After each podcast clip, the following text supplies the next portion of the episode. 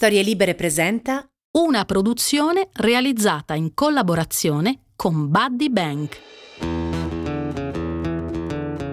A metà degli anni 70, in un sobborgo della periferia di Chicago, due fratelli di 10 e 8 anni giocano in camera a Dungeons and Dragons. È il loro modo di migrare dalla realtà verso un mondo accessibile solo con l'immaginazione il primo gioco di ruolo fantasy della storia, spalanca loro un universo multiforme in cui possono trasformarsi in qualsiasi cosa vogliano essere. Elfi magici, troll giganteschi o signori dei demoni.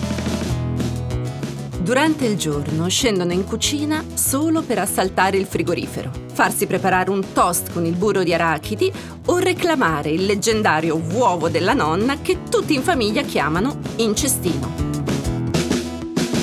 La sera è invece dedicata alla visione collettiva di quella che i genitori Ron e Lynn battezzano l'orgia di film. Si divorano storie in VHS. Quelle notti lunghissime verranno ricordate così da uno dei fratelli, che nel frattempo sono diventate sorelle. Guardavamo tre o quattro lungometraggi di fila, a casa o nei drive-in. Ero così piccola che non sapevo nemmeno cosa volesse dire la parola orgia. Ma qualsiasi cosa fosse, già mi piaceva. Alla maratona baccanale di pellicole partecipa anche il film 2001 Odissea nello spazio. E quando Ron vede negli occhi dei figli il riflesso dell'enigma che stanno guardando, dice il monolite è un simbolo che rappresenta il progresso e la conoscenza. Molti anni più tardi, quei due ragazzi, oltre a rivoluzionare la struttura del fantasy e ricomporre una realtà inclusiva nel cinema, ricorderanno di aver odiato tantissimo la pellicola di Stanley Kubrick, ma di aver raggiunto la più autentica espressione di sé e del proprio corpo, anche grazie a lui. Benvenuti nel mondo delle Wachowski le uniche sorelle registe del panorama cinematografico mondiale. Questa è Morgana, la casa delle donne controcorrente. Noi siamo Michela Murgia e Chiara Tagliaferri. Questa stagione si intitola Il corpo perché ha per protagoniste donne che hanno scelto di non considerarlo mai il loro limite. E incontriamole meglio dunque, le Morgane di oggi. Lana e Lily Wachowski nascono rispettivamente il 21 giugno del 1965 e il 29 dicembre del 1967. Ma prima di compiere 47 e 49 anni saranno per tutta la vita Lawrence e Andrew, o meglio Larry e Andy. Se alla nascita la luna del primogenito si posiziona nel segno dei gemelli, per il secondo sceglie quella del Capricorno e visto che l'astrologia non ha nulla a che fare con la divinazione, ma per chi ci crede ha qualcosa a che fare con la scienza, è interessante vedere come Larry abbia nel suo piano astrale un satellite che porta con sé l'androginia e Larry uno che assorbe la durezza del patriarcale Saturno. A completare la famiglia ci sono altre due sorelle, Julie e Laura, e tutte vengono iniziate sin da giovanissimi al mondo del cinema, la più grande passione dei genitori. Per la progenie Wachowski non ci sono limiti di età, parental control o orari da rispettare, ma solo storie da sognare, mentre l'America sta vivendo una realtà che somiglia sempre più a un incubo. Gli americani non fanno in tempo ad asciugare il sangue del presidente JF Kennedy, che si ritrovano tra le mani anche quello di Malcolm X, mentre Martin Luther King viene sbattuto in carcere. La guerra fredda continua. Quella in Vietnam peggiora e in tutti gli Stati Uniti, tranne l'Illinois, vige ancora il reato di sodomia per le persone omosessuali, punito da sempre con la reclusione o, in alternativa, coi lavori forzati. È un momento dove, per credere in un mondo migliore, c'è bisogno di così tanta immaginazione che un cervello solo non basta. Ne occorrono almeno due. Ma rimaniamo in quella casa che ospita orchi, draghi e stregoni spuntati fuori dalle storie dei fratelli. Entriamo nella stanza del padre Ron, un imprenditore di origini polacche, e della madre Lynn Lackenbill, una donna indipendente che lavora sia come infermiera sia come pittrice.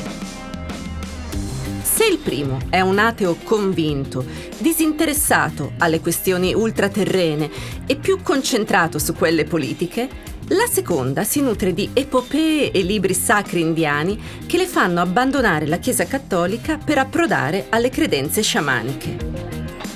C'è poi un'altra camera da letto, quella della nonna Agnes, madre di Lynn, una gigantessa che prepara biscotti e torte cucinandoli con il suo ingrediente segreto, le capacità divinatorie che i fratelli sono certi lei abbia. Quando qualcuno in famiglia ha bisogno di aiuto per muoversi nelle ragnatele dei dubbi, si rivolge a lei, che scioglie ogni briglia emotiva.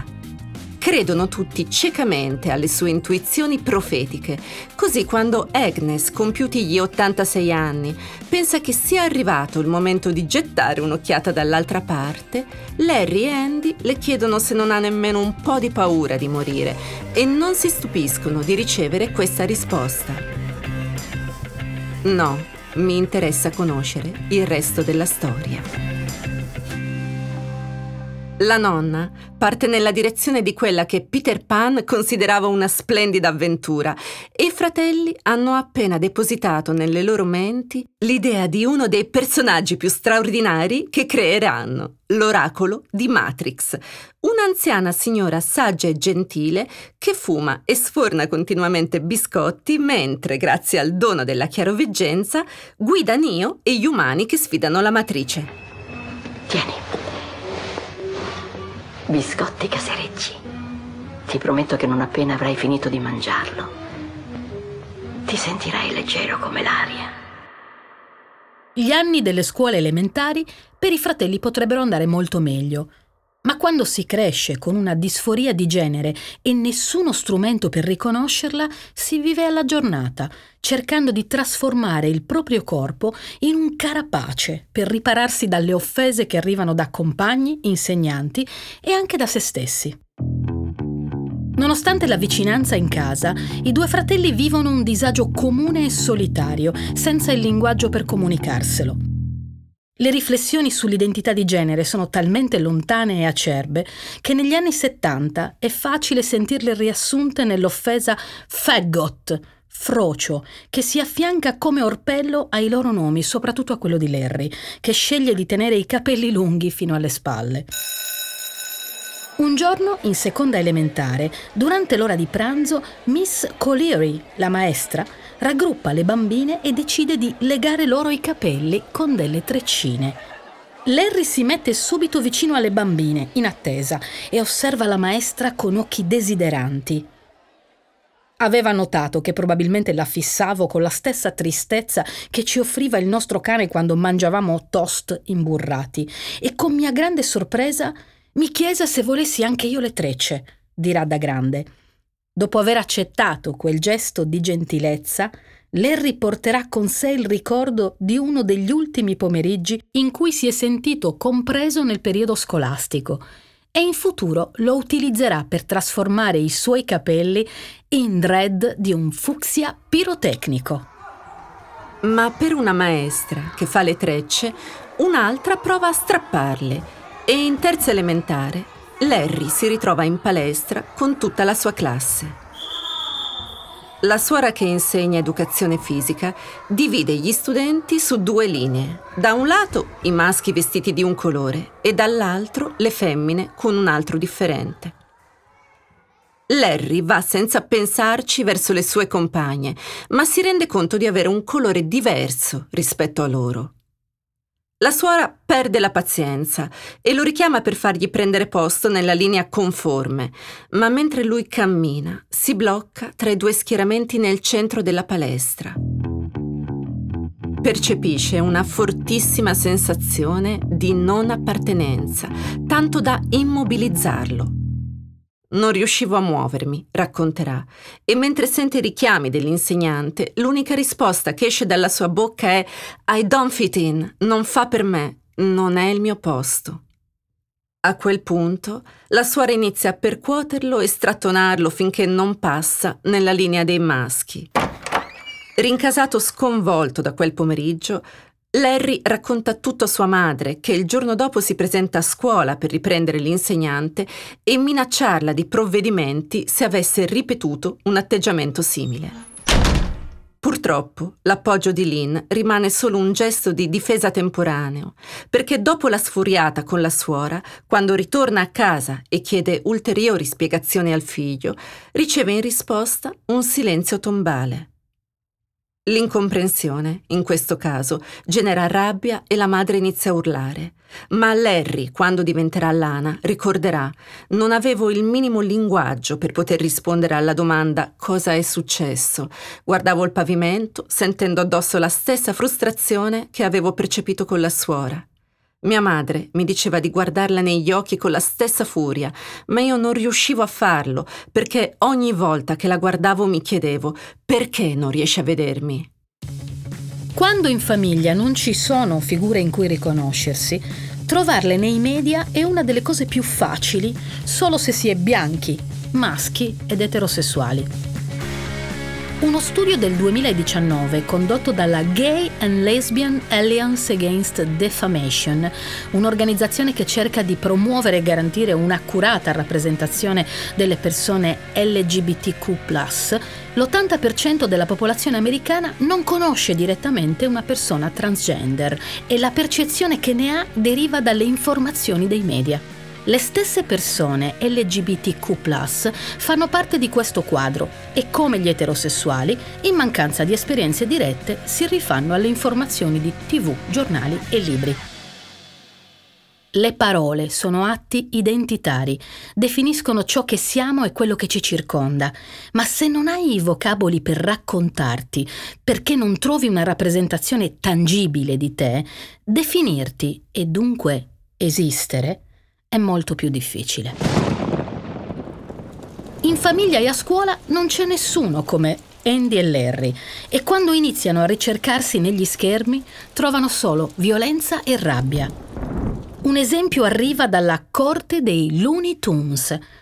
Andy è davanti alla tv e va in onda uno dei suoi cartoni preferiti, Bugs Bunny. L'episodio si chiama What's Opera e Bugs Bunny, per sfuggire alle pallottole del cacciatore, si traveste da coniglietta. Ha lunghe trecce bionde, un tutù rosa e volteggia bella e seducente tra le braccia del suo inseguitore. Se prima era la sua preda, ora il cacciatore la desidera come un innamorato. Ma dopo qualche piroetta, a Bunny cade la parrucca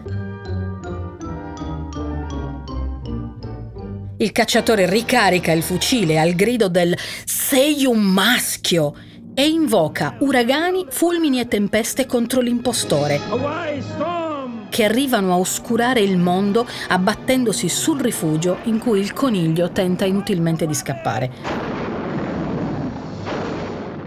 Il cacciatore, davanti al corpo senza vita del coniglio che ha ammazzato, con la voce rotta dalle lacrime dice Cosa ho fatto? Poi lo prende tra le braccia e li vediamo camminare verso chissà cosa, forse la dannazione.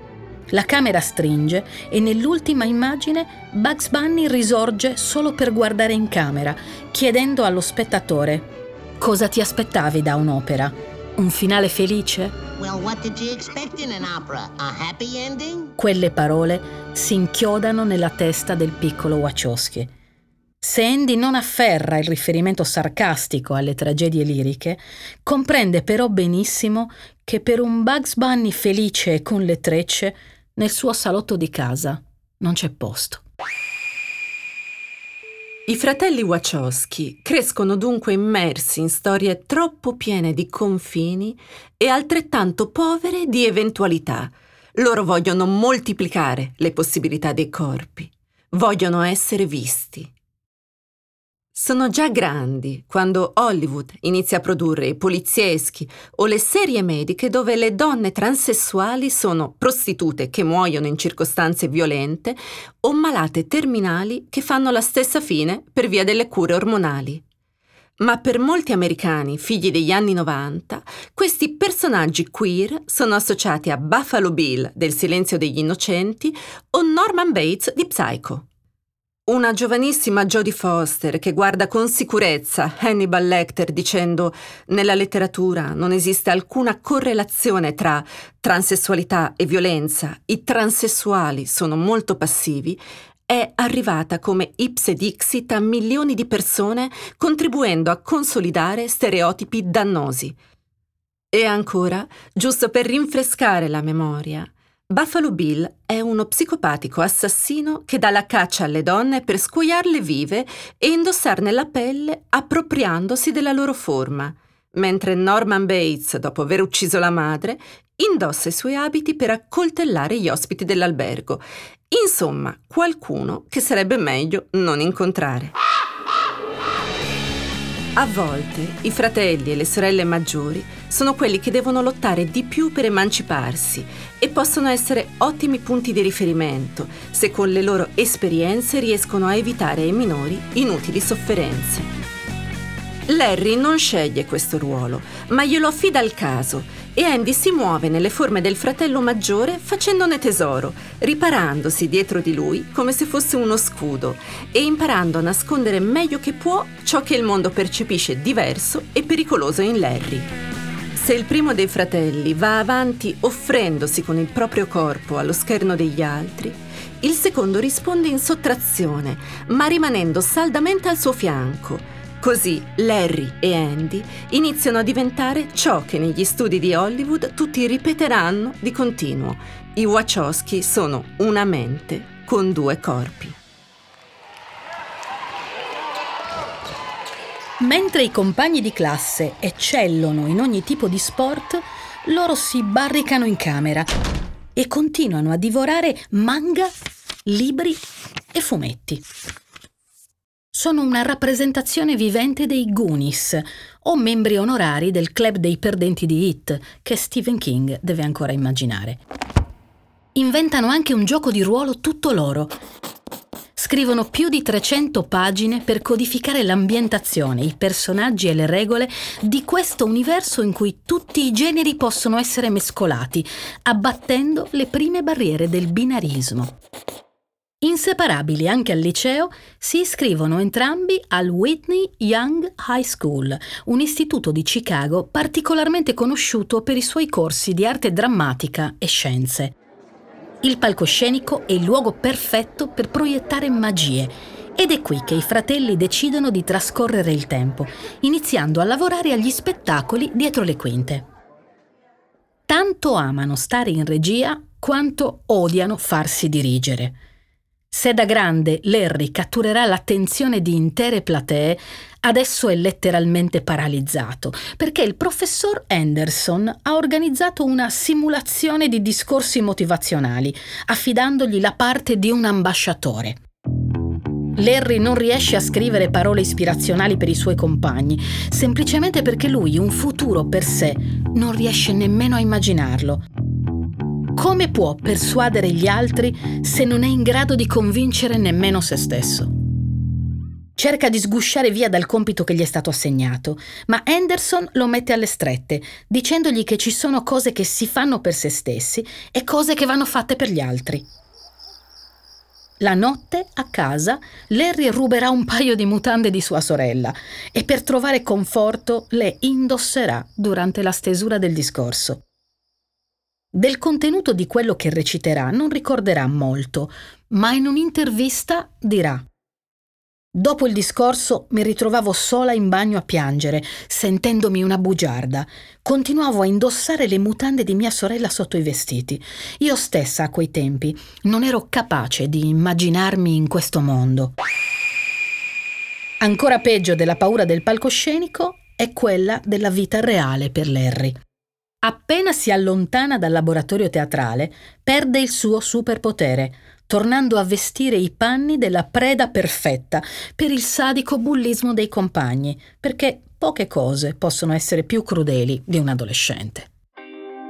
Il rapporto con lo specchio non è mai facile per nessuno, soprattutto nella fase dell'adolescenza ma per le persone transessuali può essere tremendamente brutale.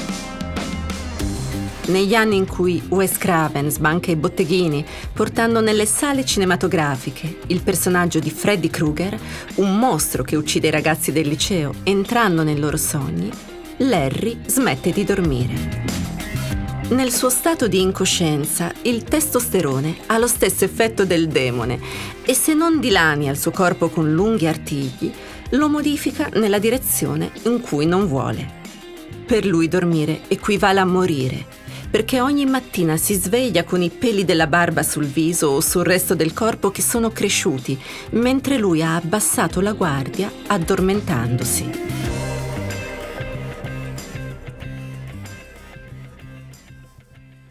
Oltre a una disforia di genere, ormai nella sua esistenza c'è anche un profondo stato depressivo. Un giorno, dopo la scuola, entra da Burger King, si siede a un tavolo e scrive una lunga lettera di addio. Gli servono quattro pagine per spiegare ai genitori che non hanno colpe per il suo suicidio. Cammina verso casa pronto a buttarsi sotto i binari di un treno come Anna Karenina, ma mentre si avvicina alle rotaie incrocia un anziano che indossa gli stessi occhiali che porta sua nonna e lo guarda in silenzio. Quello sguardo scende su di lui come una carezza e scalda il suo dolore. Larry straccia la lettera e torna a casa.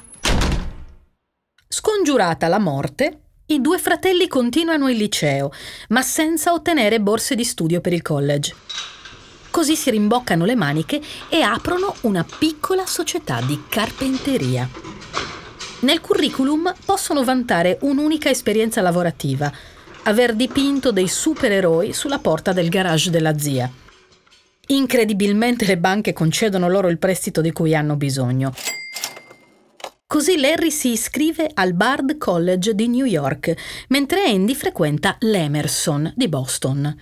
È la prima volta che si dividono e il risultato è che sono scontenti entrambi.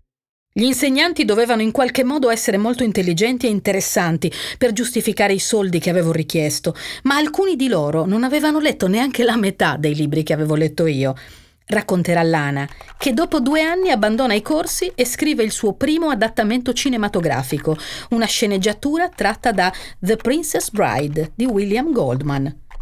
È così certo di aver fatto un ottimo lavoro che chiama l'autore, convinto di ricevere un entusiastico sì alla sua proposta di trasformare quel romanzo fantasy in un film.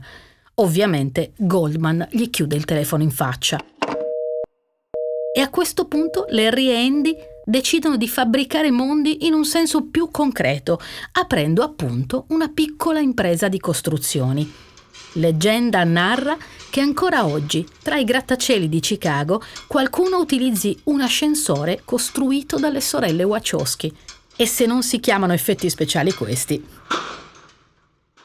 Se durante il giorno Larry e Andy sono occupati ad alzare architravi, è però di notte che fanno il lavoro più duro, diventando i carpentieri di quell'universo fatto di avventure e parole che non si stancano di scrivere.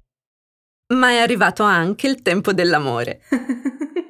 Siamo agli inizi degli anni 90. Hollywood, oltre a rilanciare l'effetto bagnato sui capelli degli attori, mescola coppie che fanno sognare, ma che non sono destinate a durare. Dopo che Tom Cruise e Nicole Kidman hanno giurato di amarsi per tutta la vita a Telluride, in Colorado, anche Larry e Andy prendono coraggio e fanno altrettanto – nell'incoscienza della propria disforia di genere. Il primo si sposa nel 1991 con Alisa Blasingame, mentre il secondo, due anni dopo, con Tia Bloom. Nonostante il trambusto interno dei fratelli Wachowski, questi matrimoni reggono meglio di quello di Tom e Nicole e anche le future separazioni saranno alquanto pacifiche. Anzi, Tia e Alisa avranno un ruolo fondamentale nel percorso di transizione che i fratelli affronteranno. I nuovi assetti sentimentali non modificano la simbiosi dei fratelli, che continuano a lavorare per dimostrare che i sogni su di loro non sono poi così lontani dalla direzione in cui stanno andando. Larry bussa alle redazioni di tutti gli editori di fumetti di New York, finché nel 1993 ottiene la prima collaborazione con la Marvel e ovviamente chiama Andy con sé. La casa editrice apre loro diverse porte nel mondo della graphic novel. Le storie horror fantasy che i fratelli creano inquietano e piacciono moltissimo in fondo, gli ingredienti di Matrix, l'opera che cambierà le loro vite, sono già tutti presenti. Eppure i primi approcci con il mondo del cinema non sono entusiasmanti. Carnivore, l'esordio alla sceneggiatura di Larry e Andy con un film sul cannibalismo, non vedrà mai la luce. I due non si disperano e imbiancano case, seguendo la regola di Karate Kid. Metti la cera, togli la cera, senza mai interrompere la scrittura. Mentre stanno ristrutturando l'abitazione dei genitori, concludono il soggetto del secondo film, Assassins, e fanno il colpaccio. Dino De Laurentiis in persona li scrittura. Ci ha dato un'opzione di pagamento che era di 10.000 dollari e noi eravamo tipo, oh mio Dio, non dobbiamo lavorare per anni. Avere a che fare con De Laurentiis non è semplice. È un imprenditore cinematografico, figlio della dolce vita, piuttosto recalcitrante alle novità e abituato a viziare i suoi registi conducendoli in notti di feste scintillanti, popolate da donne bellissime. Non proprio la tazza di tè che i due preferiscono, tanto che si stabilisce fra loro un implicito patto di non belligeranza si incontrano il meno possibile, come racconteranno i Wachowski stessi, ricordando Amava i ristoranti di lusso, ma ci portava tutti gli altri sceneggiatori. Con noi prendeva dei semplici caffè per discutere di lavoro. Il malanimo, insomma, è reciproco. Dino intuisce chiaramente il potenziale della coppia, ma la trova giovane e inesperta. I Wachowski, d'altro canto, rivendicano libertà espressiva per inserire sottotesti simbolici in Assassins, ma sono costretti ad accettare un cosceneggiatore che rende il loro lavoro molto commerciale.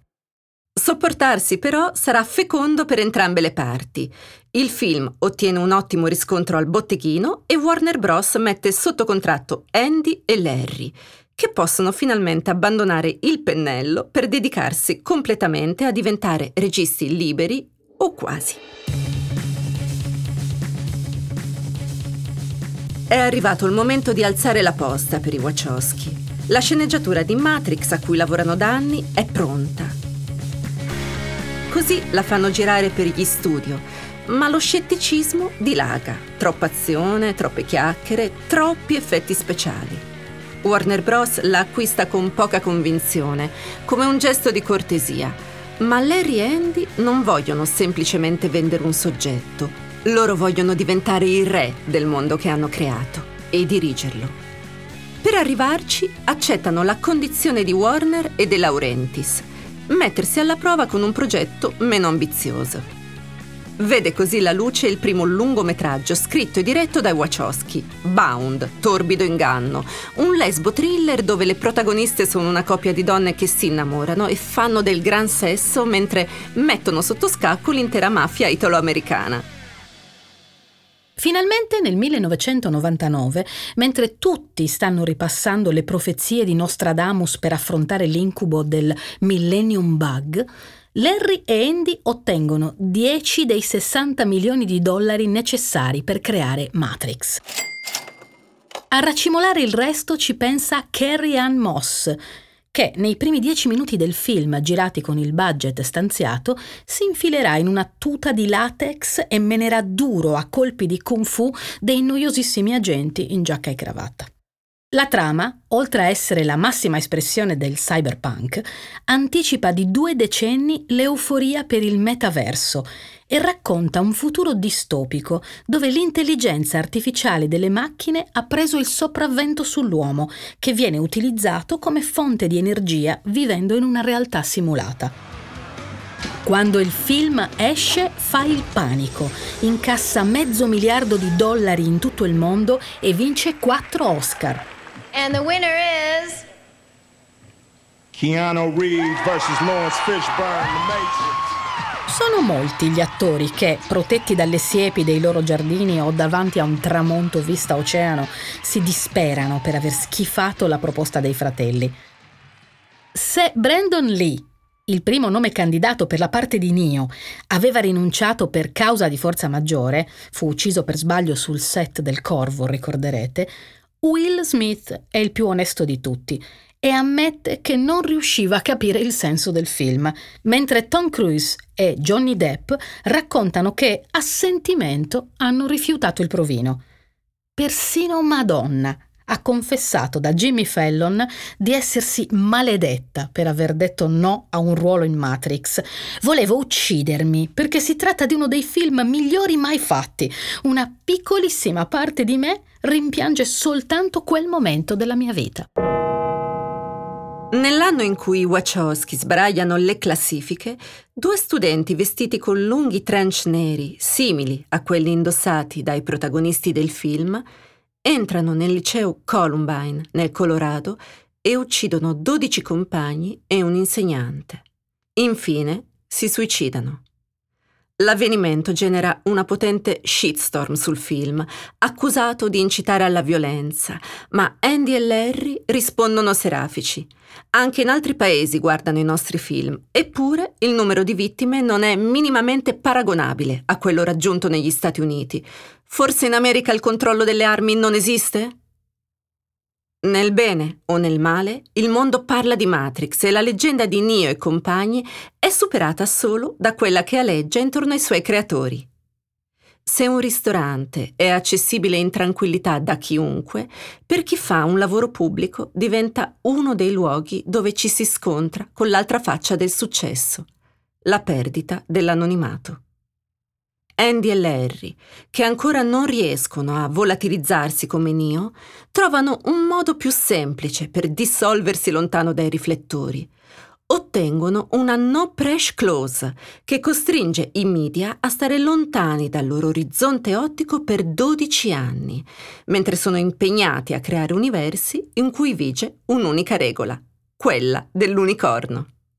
Nelle loro storie puoi essere tutto ciò che vuoi, perché Larry e Andy, prima di esprimere tutta la loro queerness in pubblico coming out, decidono di farlo uscire con l'unico mezzo che hanno a disposizione, il cinema, sublimando la regola del show, don't tell.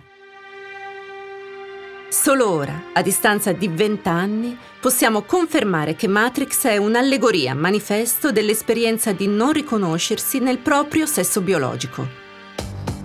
Questo è sempre stato il significato originario del film, ma il mondo non era ancora pronto. O meglio, le case di produzione non lo erano. È una saga nata dalla furia contro ogni forma di oppressione e quella furia irrequieta era relativa al fatto che io per prima mi sentivo oppressa. Mi forzavo di reprimere me stessa, racconterà Lily. Attraverso le parole di Morpheus, i due fratelli spiegano l'esasperante disagio di Neo Keanu Reeves con la sua scheggia nella testa. Quello che sai non puoi spiegarlo, ma lo senti. L'hai sentito per tutta la vita. C'è qualcosa che non va nel mondo. Non sai cosa sia, ma è lì. Neo ha una disforia e Matrix rappresenta il binarismo di genere.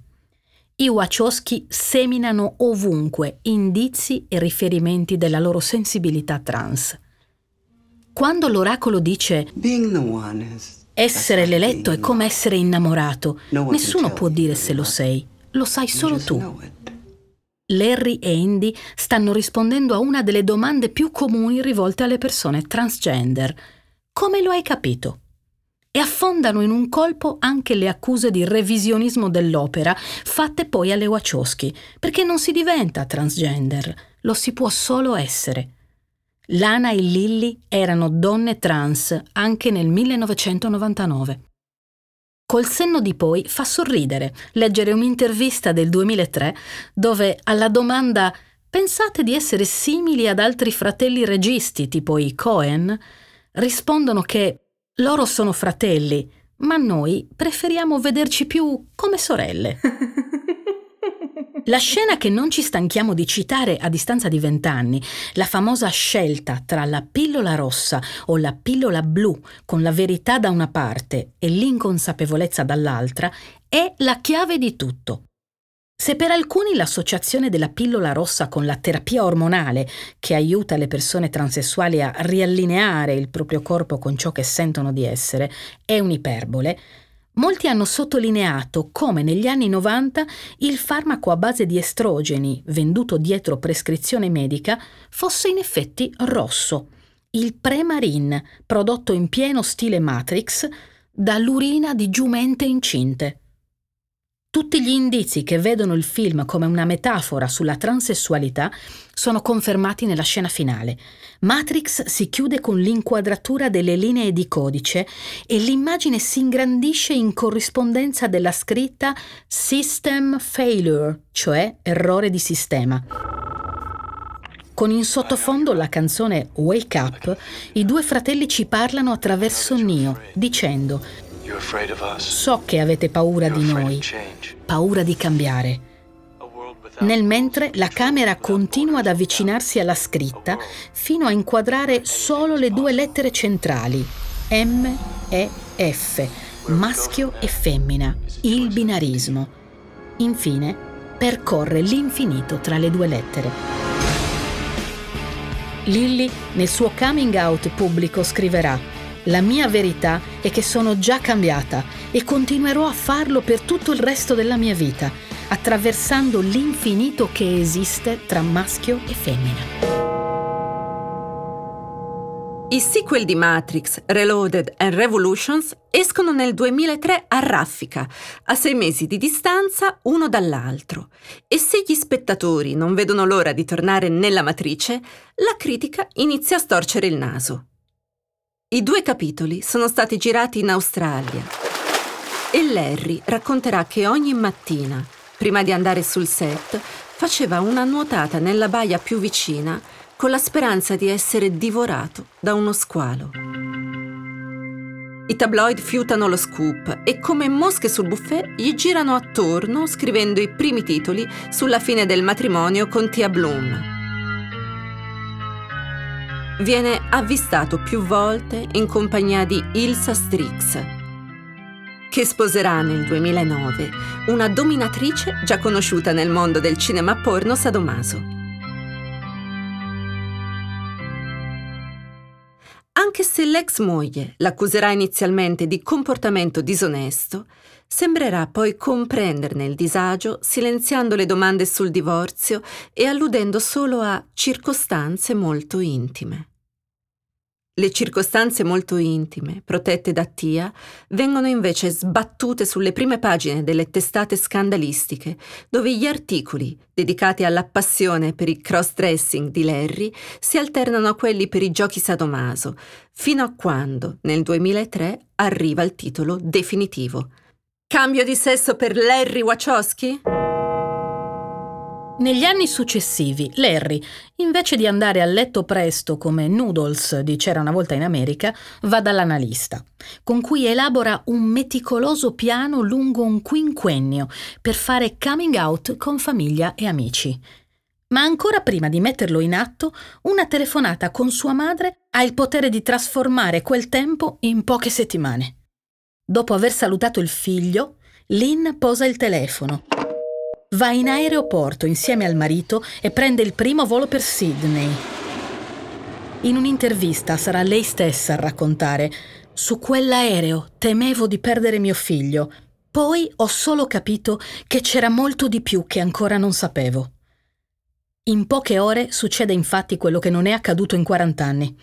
Larry si confida con Lynn, dicendole c'è una parte di me che è una ragazza. Ci sto ancora lavorando. La sera dopo Lynn va per la prima volta a cena fuori con Lana e la signora Wachowski, prima di ordinare, presenta sua figlia al cameriere che le risponde Wow, è proprio come te. Vi somigliate tantissimo.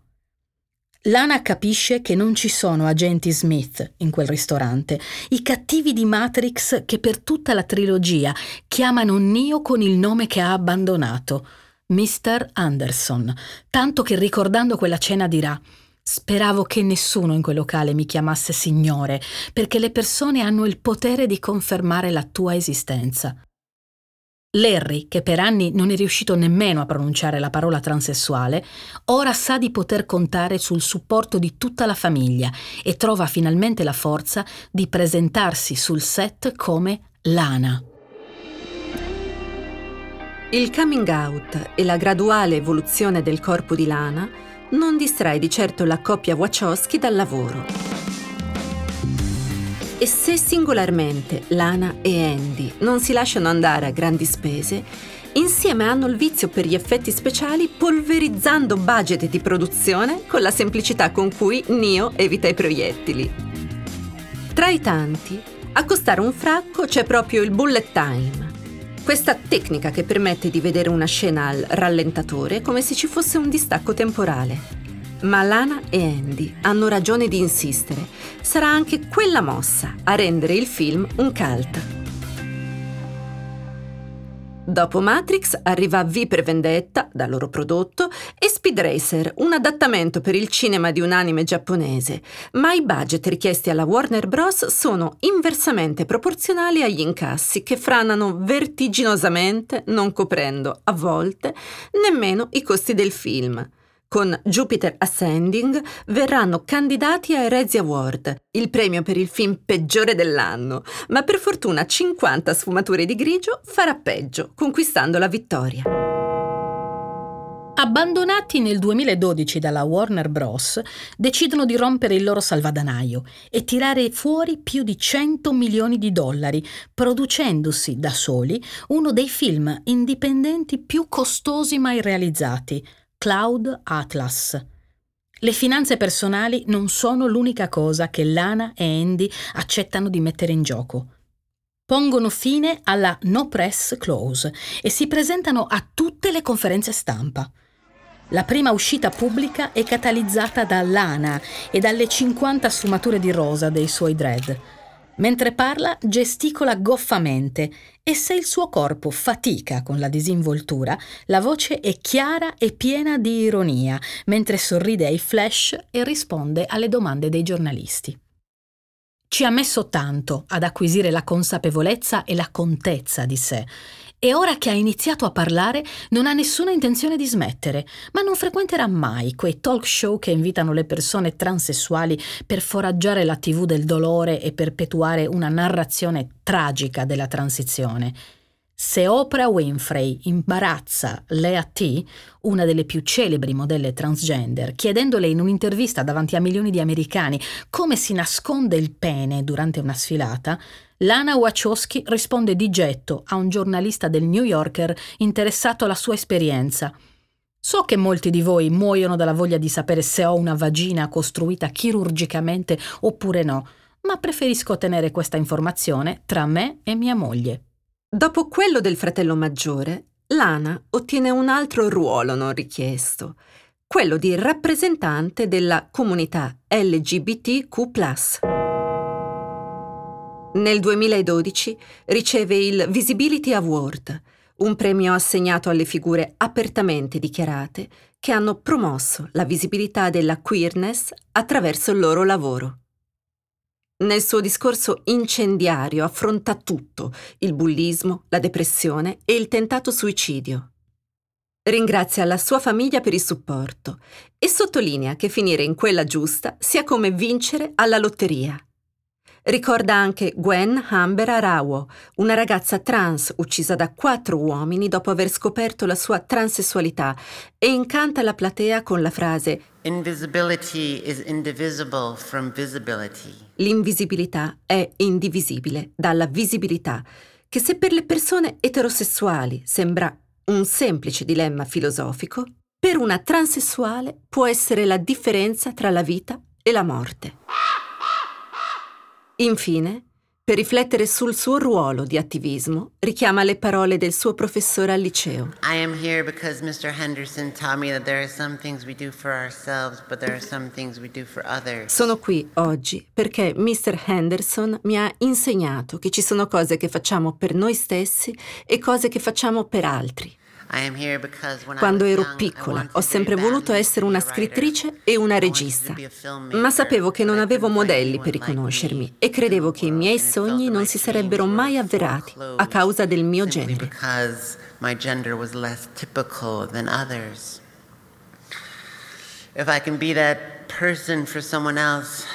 Se posso essere quel modello, quella persona per qualcun altro, then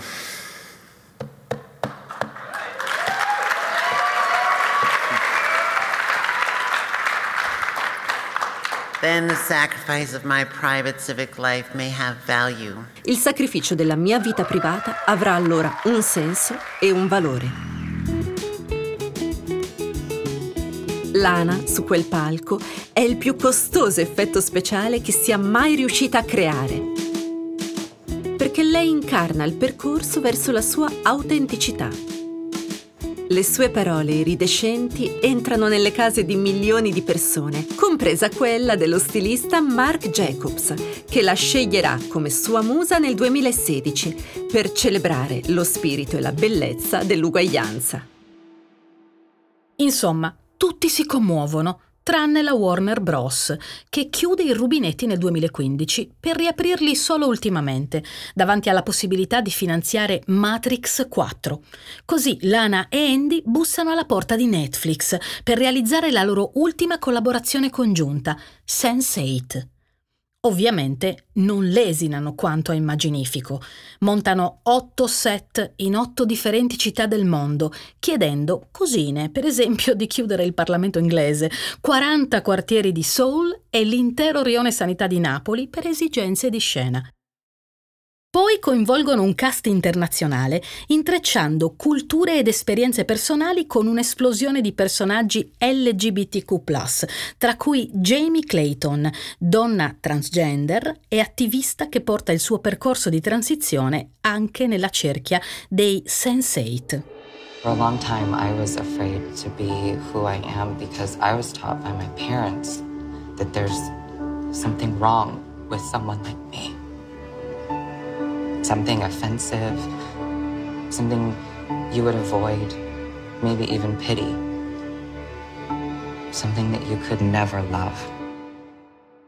Se gli effetti speciali sono sempre più strabilianti, il successo è invece mediocre e Netflix non conferma la terza stagione. Servirà un tam tam social dei fan per riuscire a ottenere un episodio conclusivo e chiudere così le storie dei protagonisti. Ma durante le riprese della seconda stagione accade anche un'altra cosa. Andy si ritira per motivi personali. La tempesta a suo tempo attraversata da Lana, le raffiche di gossip e i titoli scandalistici stanno per abbattersi anche su di lui. Il suo manager fa le gincane per schivare le telefonate dei tabloid in cerca di carne fresca per saziare un pubblico affamato. Così, quando una sera Andy si ritrova sul portico di casa un giornalista del Daily Mail, pronto a estorcergli una confessione che ha tutto il sapore di una minaccia, decide di precedere il titolone che sta per arrivare. Cambio di sesso shock. I fratelli Wachowski ora sono sorelle. E nel marzo del 2016 fa coming out con un comunicato stampa al Windy City Times in cui si firma Lilly. Il suo è un j'accuse contro la stampa tutta, responsabile di contribuire alla demonizzazione delle persone transgender.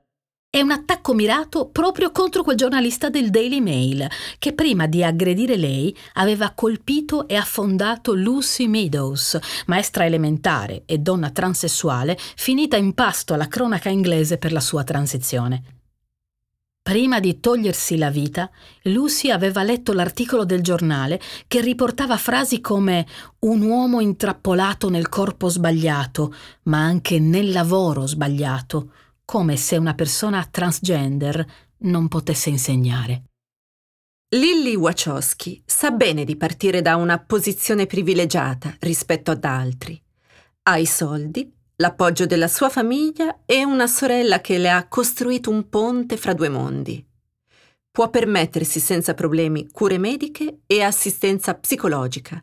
Per questo, ricordando il numero di vittime per transfobia, aggiunge nel suo comunicato. Molte persone transgender non hanno questo lusso e non sopravvivono. Abbiamo percorso una lunga strada dal silenzio degli innocenti, ma continuiamo ad essere demonizzate e umiliate dai media. There's a critical eye being cast back on Lana's and my work through the lens of our transness. This is a cool thing. Poche settimane dopo, Lilly fa il suo primo red carpet indossando un lungo abito nero per i GLAD Media Awards. Quando ritira il premio per Sense8 come migliore serie drammatica, inizia il suo discorso dicendo Tada! Eccomi qui.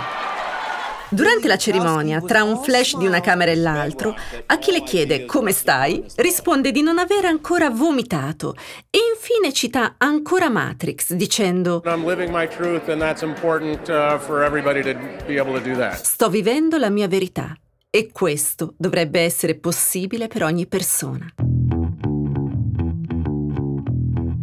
Sono tante le parole che ci permettono di raccontare la vita delle sorelle Wachowski, ma tra tutte sicuramente la più rappresentativa è confine. Confine deriva da cum e dal sostantivo sia maschile che femminile finis. Se la prima parte significa con, insieme, e ci allontana da qualsiasi concetto di solitudine permettendo all'altro di comparire, la parola finis identifica non solo il termine, ma anche il fine, inteso come scopo. Per questo il confine può essere visto letteralmente come il luogo dove si finisce insieme. E da lì Lana e Lilly continueranno a raccontarci quello che vedono. Questa era Morgana, il corpo, realizzata in collaborazione con Buddy Bank, che sostiene i valori di inclusività e di diversità, come noi. Il racconto che avete appena ascoltato è scritto da me e da Chiara Tagliaferri, con l'aiuto prezioso di Dario Nesci. La regia è di Guido Bertolotti. La prossima Morgana vi aspetta con le sue sorelle qui su storielibere.fm. Una produzione storielibere.fm di Gianandrea Cerone e Rossana De Michele. Coordinamento editoriale Guido Guenci.